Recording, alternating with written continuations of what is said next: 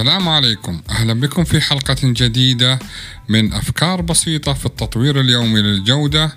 معكم أخوكم ماجد الراجح في هذه الحلقة التي هي بعنوان إذا أردت الا تعمل مدى الحياة فأحب ما تعمل. ماذا تعني هذه المقولة؟ فلنحاول أن نفكر بها. هذه المقولة تأخذ بعين الاعتبار أن أي عمل يقوم به أي إنسان إذا اعتبره عمل أو واجب فسوف يحمل هما. الهم ناتج بسبب الالتزام الذي ينبغي أن يقوم به وكثيرا منا لا يفضل الالتزام حتى إذا كان في شيء مفيد كمثال الالتزام بعمل الرجيم أو التمارين الصحية أو بأخذ الدواء. فلنأخذ مثال توضيحي آخر. فلنأخذ لاعب كرة قدم. يقوم باللعب كرة القدم يوميا في فريق كبير.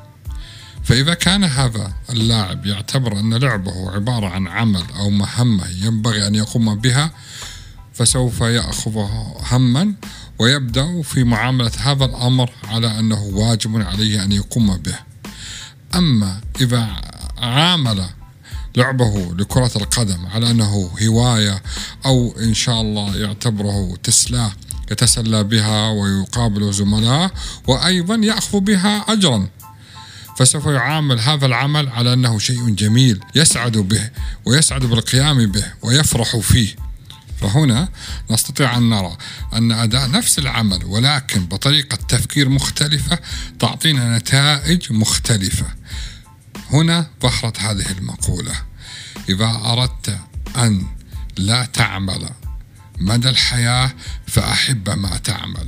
أي إذا أردت أن تخفف الضغط وأن تتعامل مع عملك على أنه شيء يفرحك وتجعلك تستيقظ صباحا وأنت بكامل طاقتك وبالسعادة عليك بتغيير تفكيرك واعتبار أن هذا العمل أمر تحبه. فإن لم تكن تحبه فتعلم كيف تجد الأشياء الجميلة في عملك وكيف تربطها بتفكيرك في أشياء تحبها. فإذا أحببت ما تعمل فسوف تبدع فيه.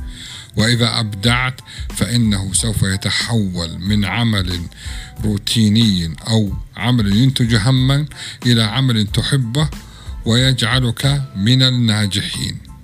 فلنحب ما نعمل وإن لم نكن نحب ما نعمل فعلينا أن نجد ما هو جميل في هذا العمل ونبدأ في حبه.